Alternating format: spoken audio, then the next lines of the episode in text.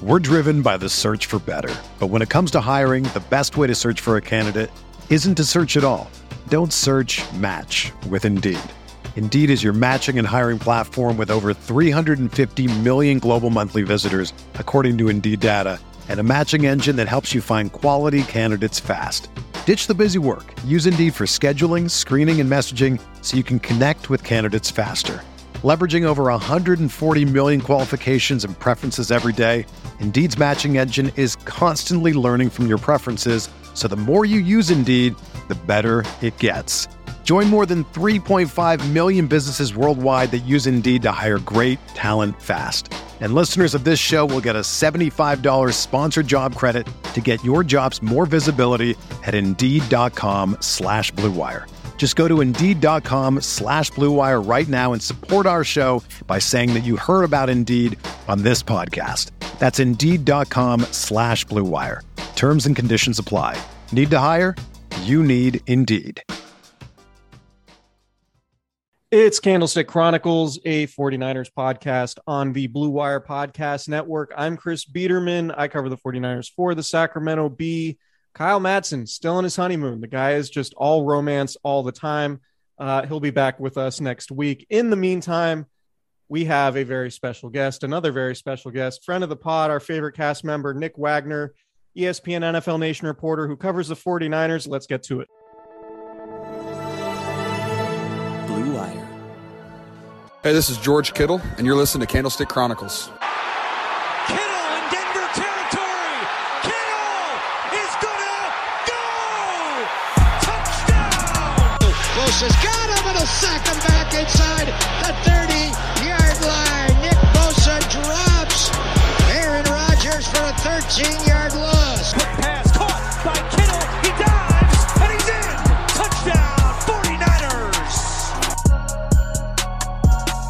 Right, Nick. So, pulling back the curtain a little bit for our listeners, this is our second attempt at recording this podcast. We uh, we tried a live, in-person podcast uh, recording at your place of residence. Turned out we had a technical difficulty, and that audio never saw the light of day. Um, that's why there wasn't a second podcast last week. We apologize for that, but we're back. We're making up for it.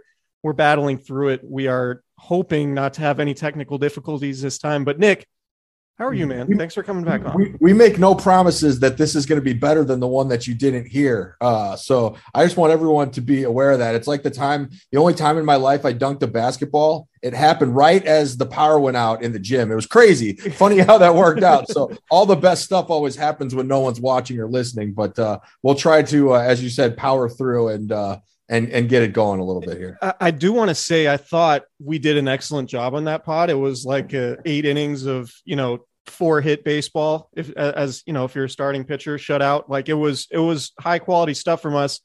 And then uh, and then technology just let us down. But let's get back into it. Um, there was a I don't know if it was a report as much as it was just a tweet uh, from Matt Lombardo who covers the NFL, and he tweeted something that said um, I have heard that the 49er staff has been continually underwhelmed by Trey Lance.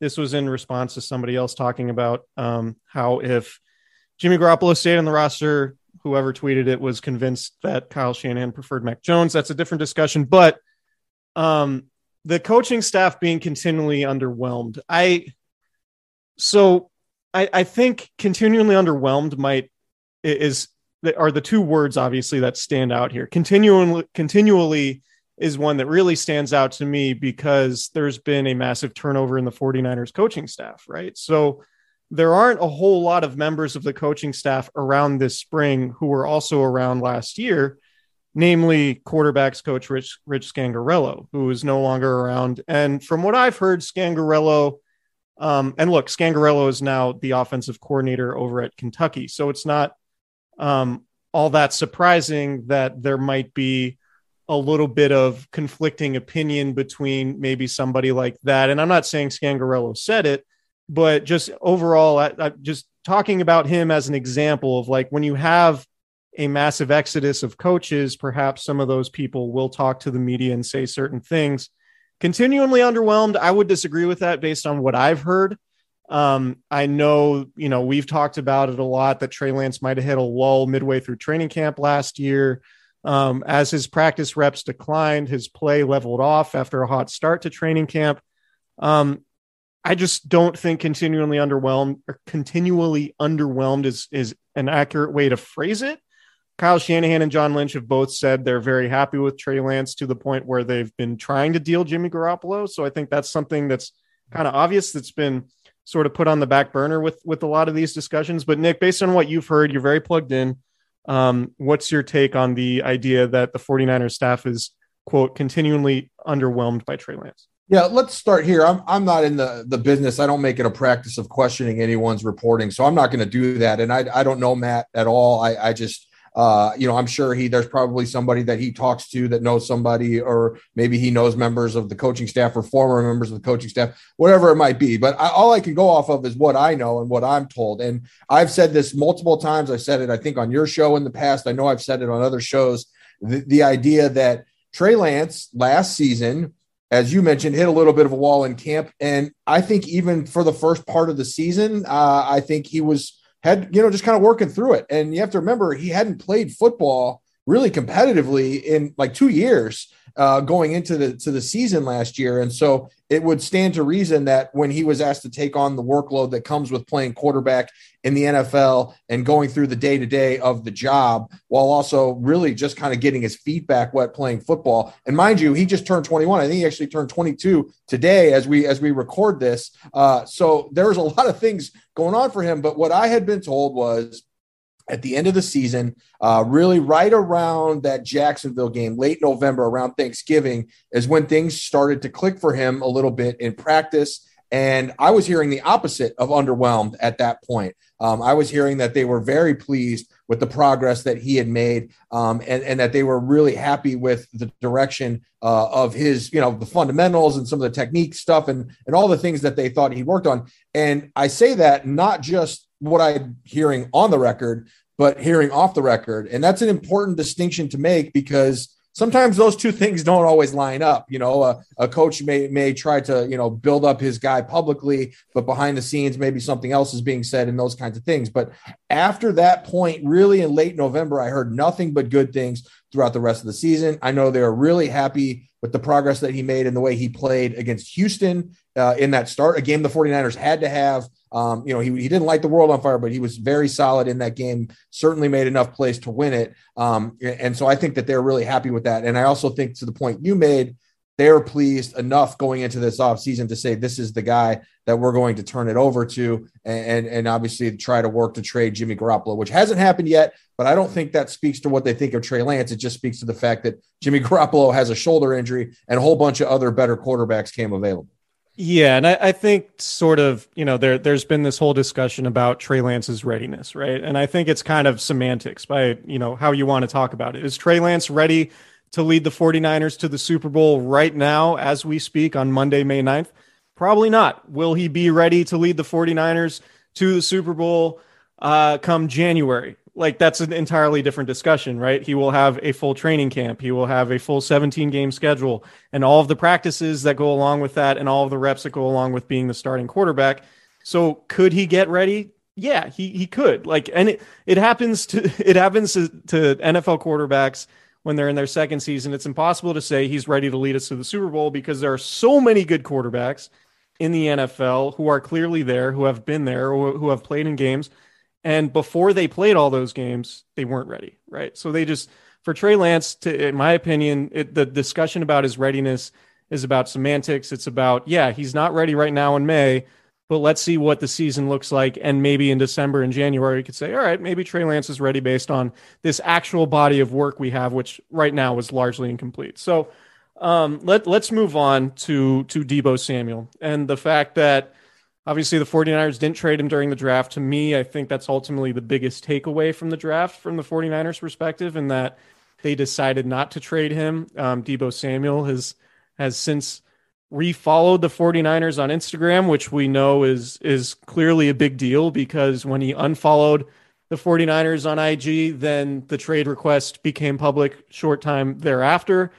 Um, I've I've made you know I've, made it pretty clear the, the my expectation is that I think the 49ers are and Deebo Samuel are going to come to an agreement on a contract extension.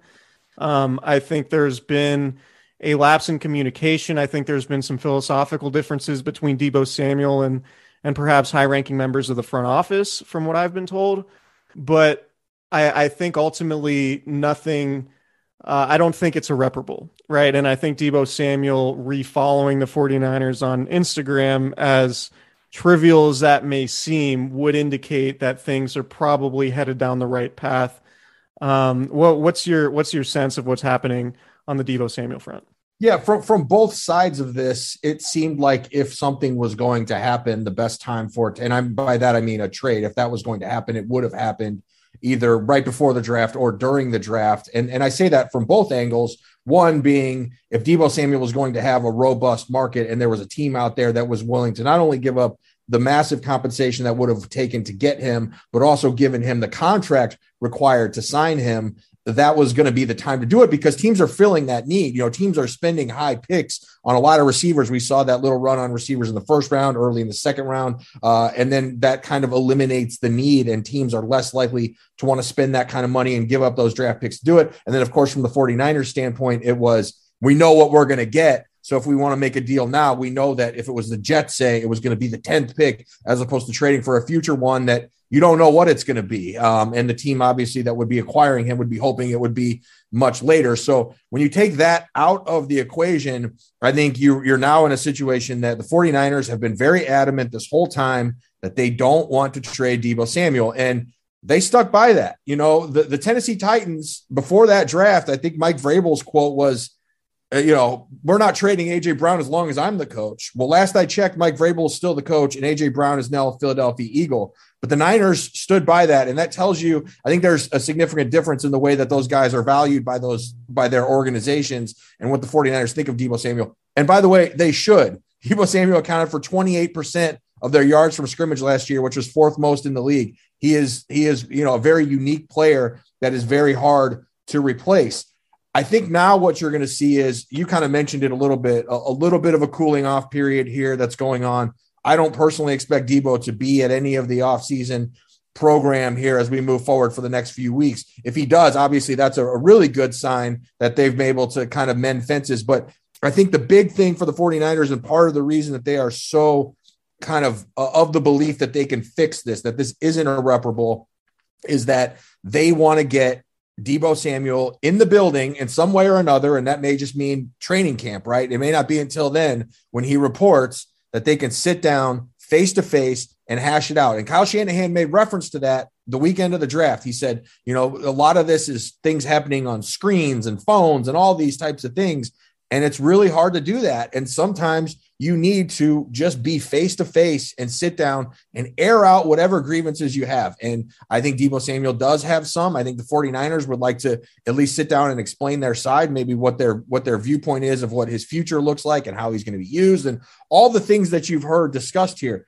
At the end of the day, it still comes back to money. So if there if that bridge, whatever the bridge is that you know that gap can be bridged between the two sides financially, I think that there's still a way that they can work this thing out. And I still think in my heart of hearts, that's probably the most likely scenario. I, I, never rule anything out, but I think that is the most likely situation is that Deebo Samuel is back and not just back for the rest of this year, but but probably on a long term contract. It just might take some time and maybe more than what people want it to at this point. Yeah, I keep going back to the relationship that that Kyle Shanahan and Deebo Samuel have, and and how they talked about each other, and um, you know we've we've mentioned it before, but just all those conversations in Shanahan's office. Like I have a hard time believing that Shanahan, who's I think pretty widely considered a player's coach, um, somebody who relates to players and and can talk to players. At least a lot of other players have mentioned that and I guess Deebo mentioned it too during during last season. I, I think there's there's a common ground that they can get to. Um, and I think, you know, it, it would behoove Deebo Samuel to tie himself to Kyle Shanahan for, you know, the next four to five years of his career, given how um, how good of an offensive mind Kyle Shanahan is. And and obviously it would behoove the 49ers to to lock Samuel up for for a little while here, given just how productive he was and and how he sort of became the heartbeat of the team last year. So Yeah, I, I, think it's it's a mutually beneficial relationship that's kind of unique in that I'm not saying Samuel wouldn't be gr- Samuel wouldn't be great if he went to another team, but he might be at his best with the 49ers and the 49ers the best version of their offense probably includes some version of Deebo. So it it certainly makes sense for both sides to come together on this and and look, we've seen the 49ers pay maybe perhaps overpay a lot of their own guys. So, you know, given the cap the expectation that the cap's going to explode over the next couple years, I think, and, and the fact that Trey Lance is going to be on a rookie contract, the 49ers should have plenty of money to, to give Deebo Samuel. And that that's even including getting Nick Bosa done um, at a contract that's probably going to be about $30 million a year, I, I, would guess. And so, um, you know, they have some, they have some maneuvering to do, but I think if you just look at the parameters and, and where things stand right now, they, they have plenty of avenues to do that.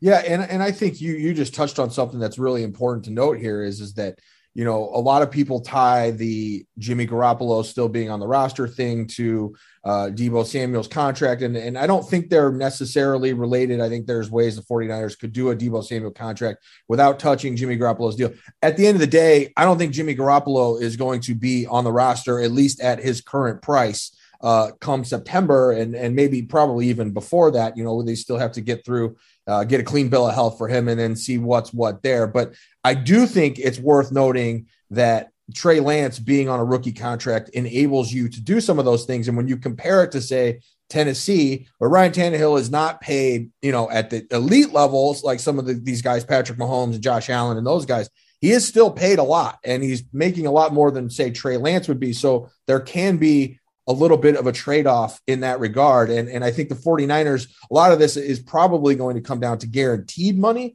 with Deebo Samuel. And, and I think it probably should because I think that there are some things uh, in terms of his usage that he's got to be thinking about. Uh, Percy Harvin is the guy that he gets compared to the most. Percy Harvin uh, did never had a year quite like Deebo Samuel did last year, but the closest thing he did was in year three, uh, his third year, which was also the same as Deebo. Percy Harvin had to get traded to Seattle to get his big contract. Um, and he was never the same. He was never the same again. And so I think Deebo Samuel is probably thinking about those kinds of things in terms of his usage. And I also think the 49ers are willing to work with him on his usage. You know, Kyle Shanahan has said we'd like to keep using Deebo how we used him last year, but that doesn't mean they're going to do it to that same extent. There were kind of extenuating circumstances there that led to that. And he was so good that they wanted to keep doing it, but at the same time, if Elijah Mitchell wasn't banged up so much, if Jeff Wilson hadn't missed the first part of the season, and some of the other, Raheem Mostert misses the entire season, all those things that that played into that, and you know the 49ers go out and they spend a third round pick on a running back. I, I don't think that's an accident.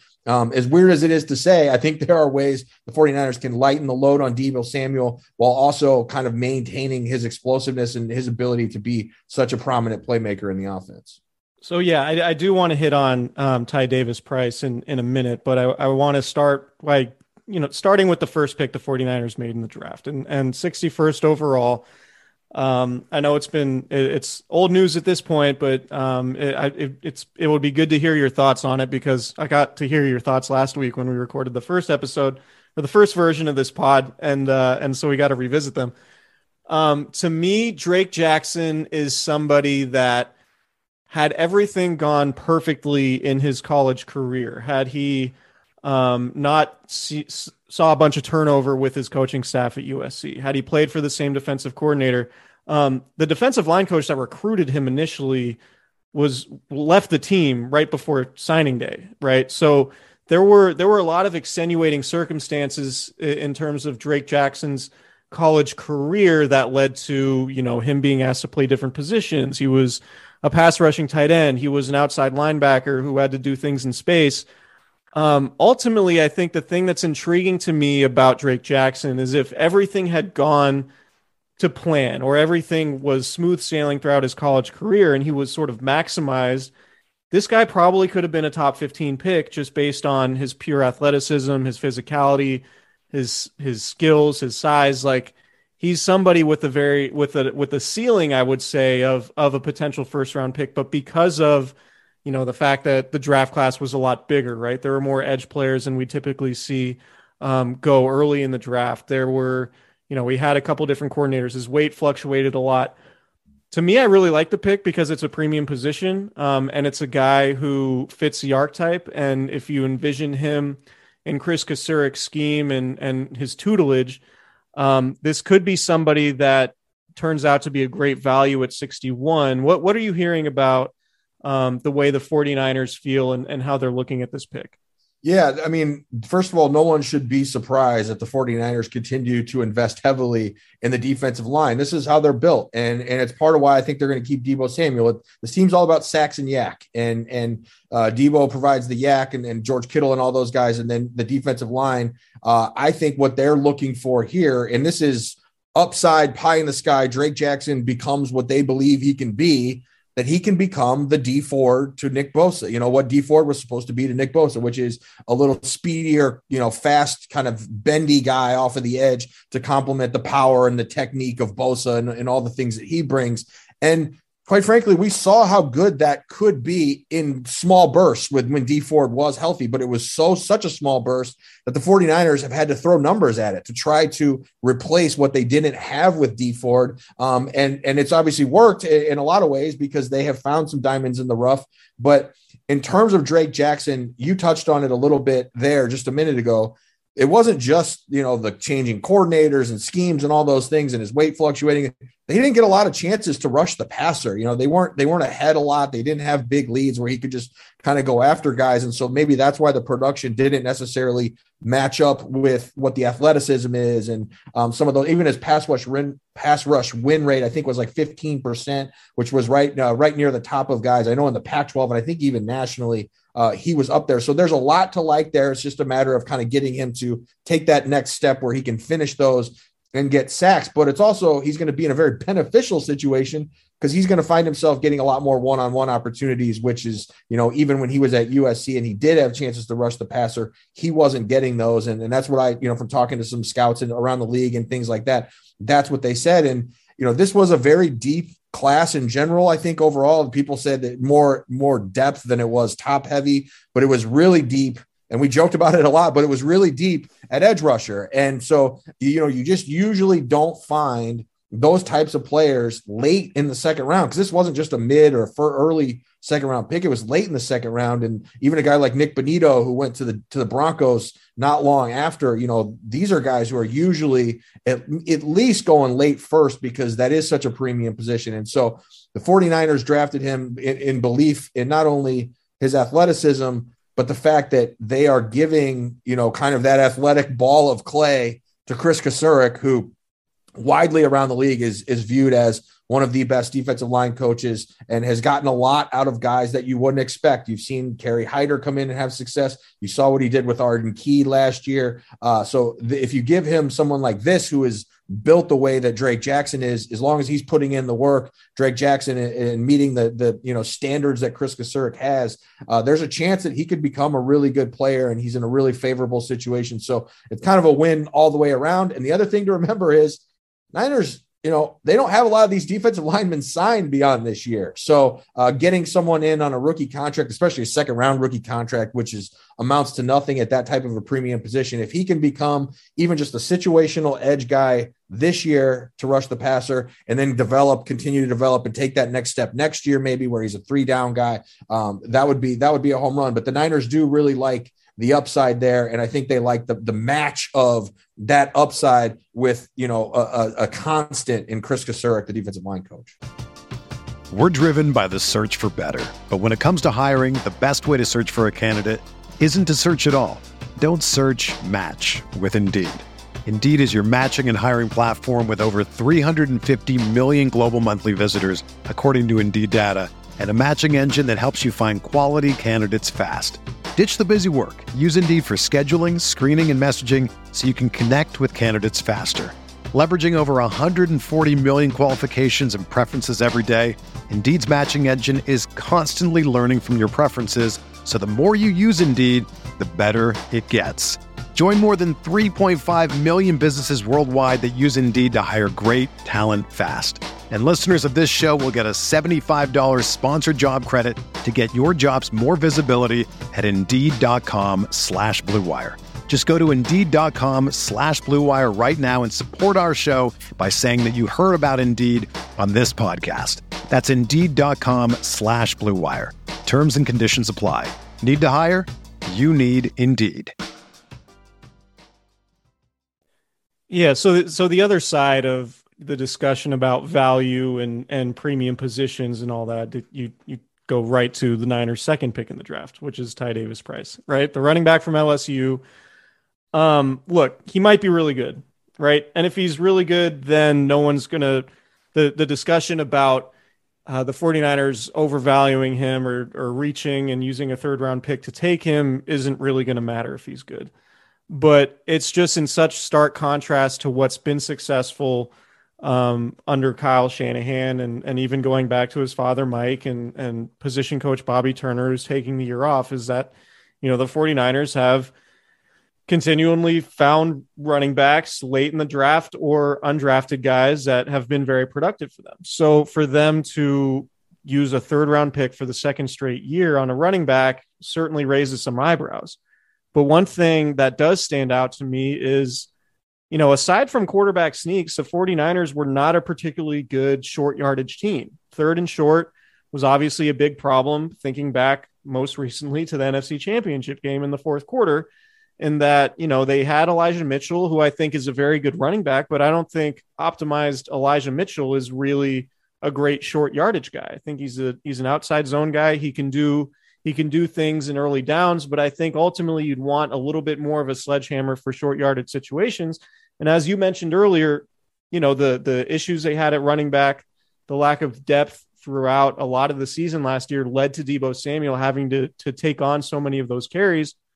So value aside and and you know positional value and drafting somebody a, a, running back in the third round aside it makes sense for the 49ers to get somebody who could help them in short yardage but you know it's it's a delicate balance so what's what's your viewpoint on uh, on the the the value discussion versus hey if if this guy ends up being a really good short yardage guy or a change of pace guy from Elijah Mitchell, this could really end up being a, a quality pick if if this guy ends up playing well. Yeah, it's a couple of different discussions going on at the same time. And, and, I think that a lot of people say, oh, Ty Davis Price is a reach. I'm not one of those people because I don't I don't know. I didn't sit here and you know grind the tape of these running backs. The 49ers obviously have a history of finding good ones for the most part, although the ones that they've struggled with uh, have been in those middle rounds, whether clearly Trey Sermon, they, they're not super high on or they wouldn't have done this. Uh, Joe Williams was the one before that in the fourth round. So the issue that I had was more about taking a running back in that spot. And I tweeted right after they made the pick. In the years since Kyle Shanahan and John, John Lynch took over in 2017, they've had a different leading rusher all five years. Three of those were undrafted guys, uh, which was was Jeff Wilson Jr., which was Raheem Mostert, and who's the uh, Matt Breida and Matt Breida, yep. And then and then last year Elijah Mitchell, who was a sixth rounder, and the fifth was a carryover, a holdover, which was Carlos Hyde, who obviously was a, was an early pick, but by a different regime. And so you know there are people who say, well, how are you? Who are you to criticize them for taking a running back here? It's like this is nothing against the player. I think the player could be good. I I have no idea how the player is going to turn. We don't know how any of these players are going to turn out. Um, it's actually more of a compliment to say the 49ers have had great success finding running backs either late in the draft or after the draft. And the best example is the most recent one. They they they had a six rounder last year, and you can vouch for me on this on this, Chris. In training camp, I was saying this kid's better than Sermon. I like I like Elijah Mitchell a lot. Like this guy's a really good player, and so um, uh, they that ability you would think would give them a little bit more flexibility in the draft where they don't have to commit to that. And I say all that to say at the same time, I also understand why they wanted a running back because of all the reasons that we just laid out here, where every year they've gone through multiple, like uh, there was all those five leading rushers. Have any of them even hit a thousand yards? I don't, I don't remember off the top of my head, but I don't think they have. So you, you haven't had that one guy who's been able to be the bell cow for the for the entire season. And so I understand why they do that. I just felt like their their resources, particularly in that third round, and especially in a year where you don't have a first round pick, were better spent somewhere else. And that offensive line is the issue that I think is is the biggest concern. Um, they don't seem to be as worried about safety and maybe some of those other things, but uh, they obviously drafted other offensive linemen and corners to to kind of bolster maybe those weaker areas. But um, I just I just felt like in that particular moment there was a, a better a better approach and a better use of those resources. But again, I don't blame them for wanting to bolster the running back situation. I just think that they're almost a victim of their own success in some ways because they've been able to find those guys for so long that uh, the ones that they've brought in early just haven't worked out. Yeah, I mean, ultimately, look, like the the discussion about value aside, they they need to avoid situations where they're signing Jacques Patrick and Brian Hill in the middle of the season to actually have them active on game days because they don't have depth at running back, right? Wow, like Jacques Patrick just catching a stray for no reason. I mean, look, it, it, it was their their running back depth was a real problem for them last year. Like you mentioned, Raheem Mostert lost for the season week one. Trey Sermon gets hurt week two, and then you know as a rookie, it's it's pretty hard to to reintegrate back into the mix at that point. And the 49ers were just signing street free agents like th- during the regular season. A team with Super Bowl aspirations is signing guys like Jacques Patrick and Brian Hill because just out of pure necessity, right? And so because Patrick averaged six yards a carry, Chris, I'll have you know. How many carries did he have? Two, two for twelve. so just saying. I he, extrapolate well, those, the numbers, buddy. Look. well, up. don't talk to me. Talk to Kyle Shanahan because apparently those numbers weren't good enough for him to stick around. But yeah, I mean they need depth, and, and, so you know we can go back to the Deebo Samuel thing and say maybe Ty Davis Price helps them take some of some of the load, at least as a running back off of Deebo Samuel and all those carries he got last year. But um, I want to move on to Danny Gray, who to me could be a really, really interesting wrinkle to this offense because we know Kyle Shanahan loves speed, but he hasn't really had a great speed receiver. And I don't know if Danny Gray is going to be a, a you know quote unquote great speed guy, but you look at Trey Lance and how much better he is throwing the deep ball than Jimmy Garoppolo. Um, you look at the 49ers just overall need to create space in the middle of the field, not only for the running game, but just in general. Like, if you were defending the 49ers with Jimmy Garoppolo at quarterback, you would see a lot of teams loading the box, knowing that, all right, Jimmy Garoppolo is probably not going to beat us over the top. He's he makes his money in the middle of the field, and teams would really pack the middle of the field. And and to Jimmy Garoppolo's credit, he was still relatively successful despite defenses approaching him that way. So now you get a speedster in Danny Gray, who I think is is really potentially a souped up version of Richie James, right? Um, and and I think the ceiling for the passing game is is potentially a lot higher with a really with an effective speed element, which the 49ers haven't really had, frankly, since Marquise Goodwin in what 20 2017, 2018, whenever he, he came close to a thousand yards.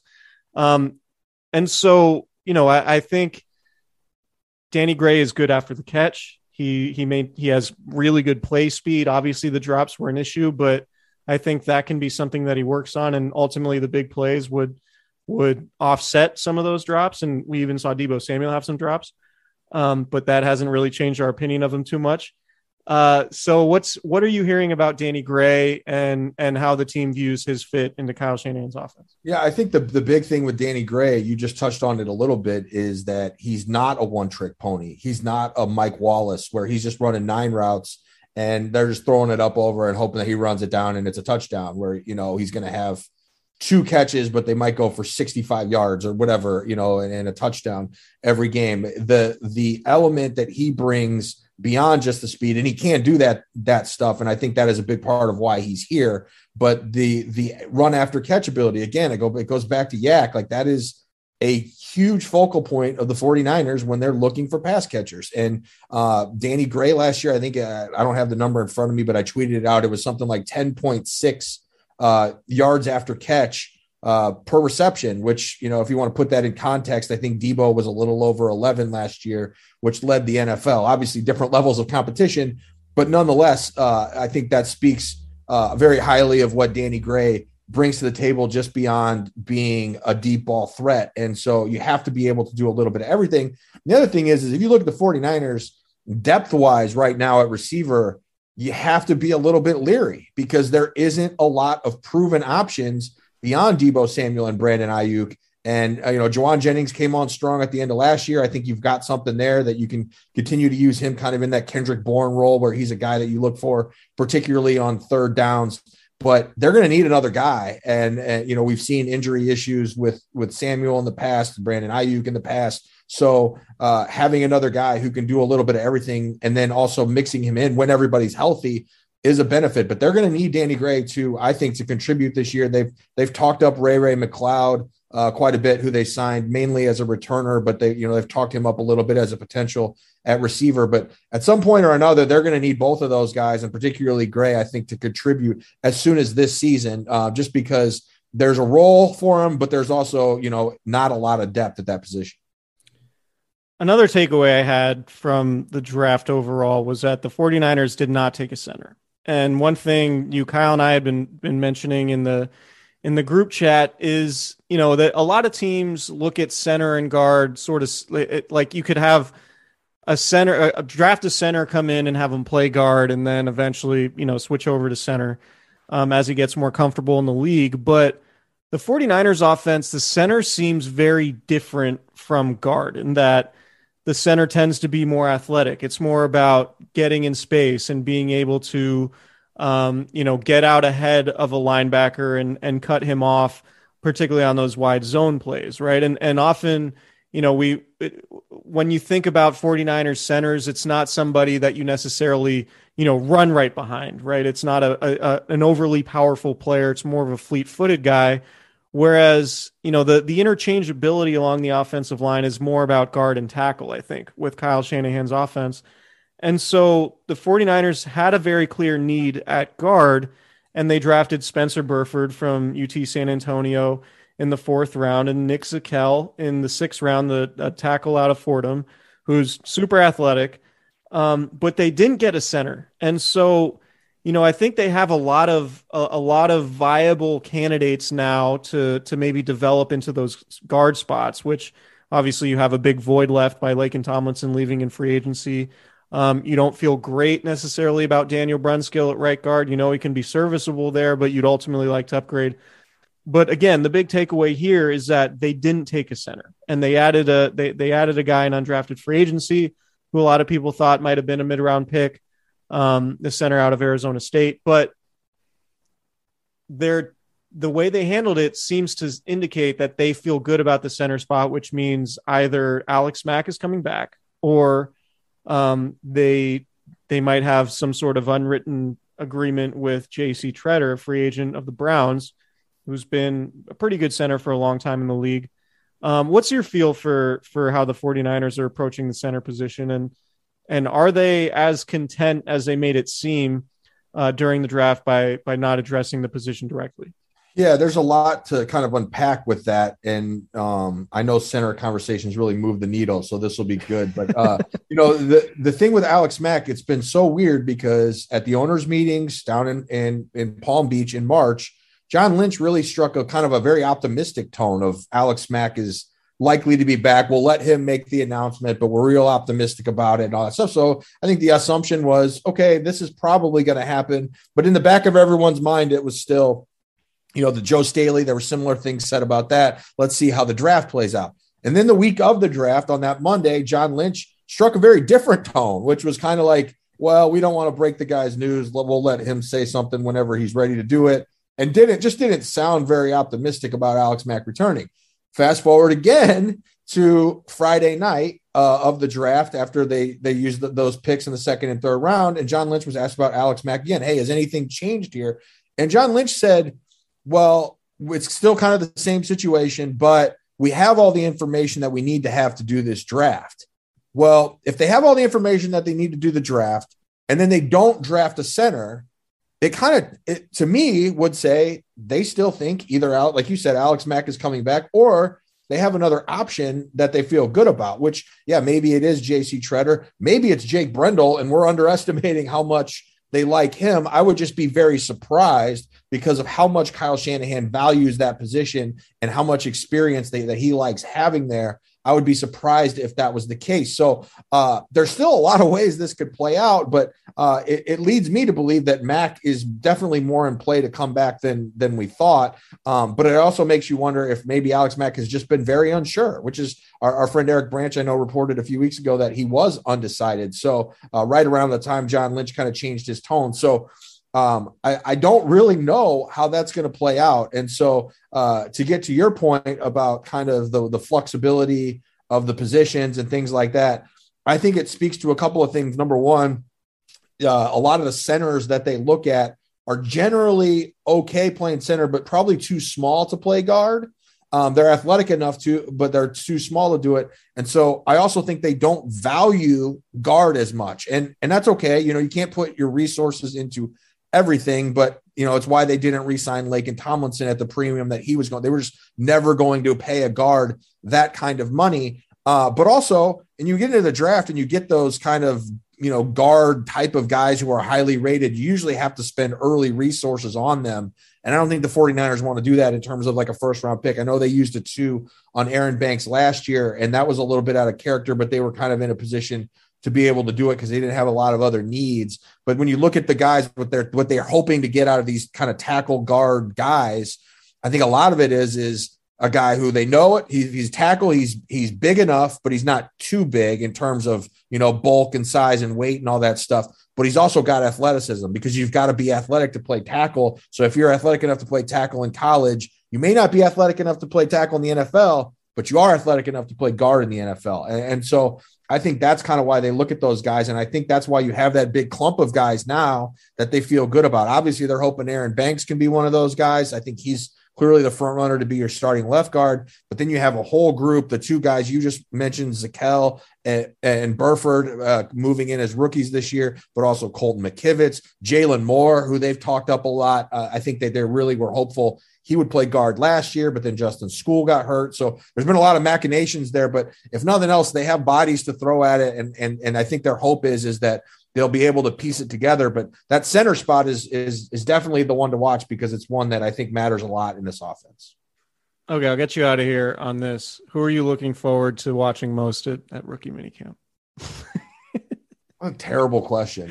Uh, no, it was a joke. It was very yeah, yeah. yeah. last year, last year is the first time in my almost 20 years of doing this that I was interested to go to rookie minicamp practice because you know you want to see Trey Lance and, and you got a quarterback. Uh, so so that was the trade off last year. It was interesting and kind of like the draft last year. The draft was very interesting. This year, not so much. So uh, yeah, I can't say there's anyone. I would just be lying uh, if there if I said there was somebody specifically.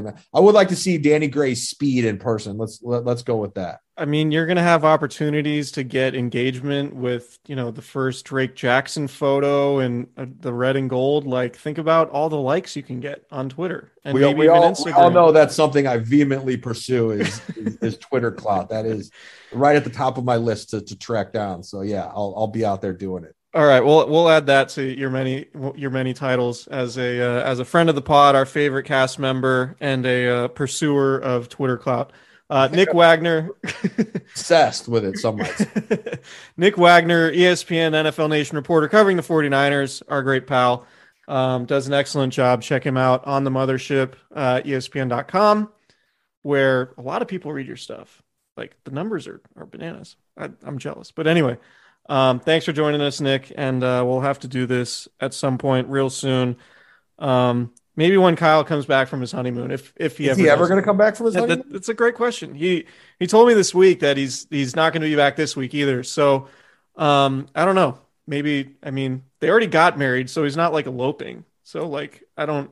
And he's know, in whatever. he's in he's in our nation's capital, right? So yeah, he just are they just going to go every museum like point by point and, and maybe he's becoming an activist, and he's like marching and protesting and all sorts of you know demonstrations.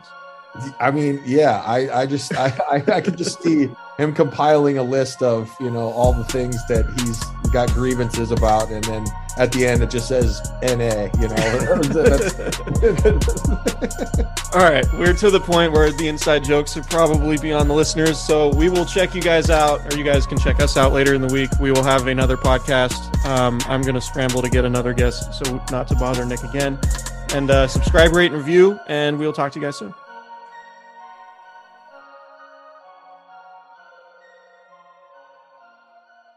The headlines remind us daily the world is a dangerous place. The elites in charge say everything's fine, stop noticing. But you know better. And your gut knows that time is short to prepare for a world that is four missed meals away from chaos. My Patriot Supply has helped over 3 million families become more self reliant and is the company Americans trust to prepare. Go to mypatriotsupply.com and secure their best selling three month emergency food kits. Each contain delicious breakfasts, lunches, and dinners, averaging over 2,000 calories per day. Secure at least one food kit for each family member.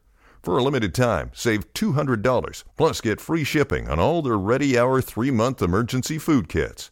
You're not ready if it's not Ready Hour Foods. My Patriot Supply also has solar power generators, water filtration units, biomass stoves, heirloom seeds, and critical survival gear. Shop mypatriotsupply.com today. mypatriotsupply.com.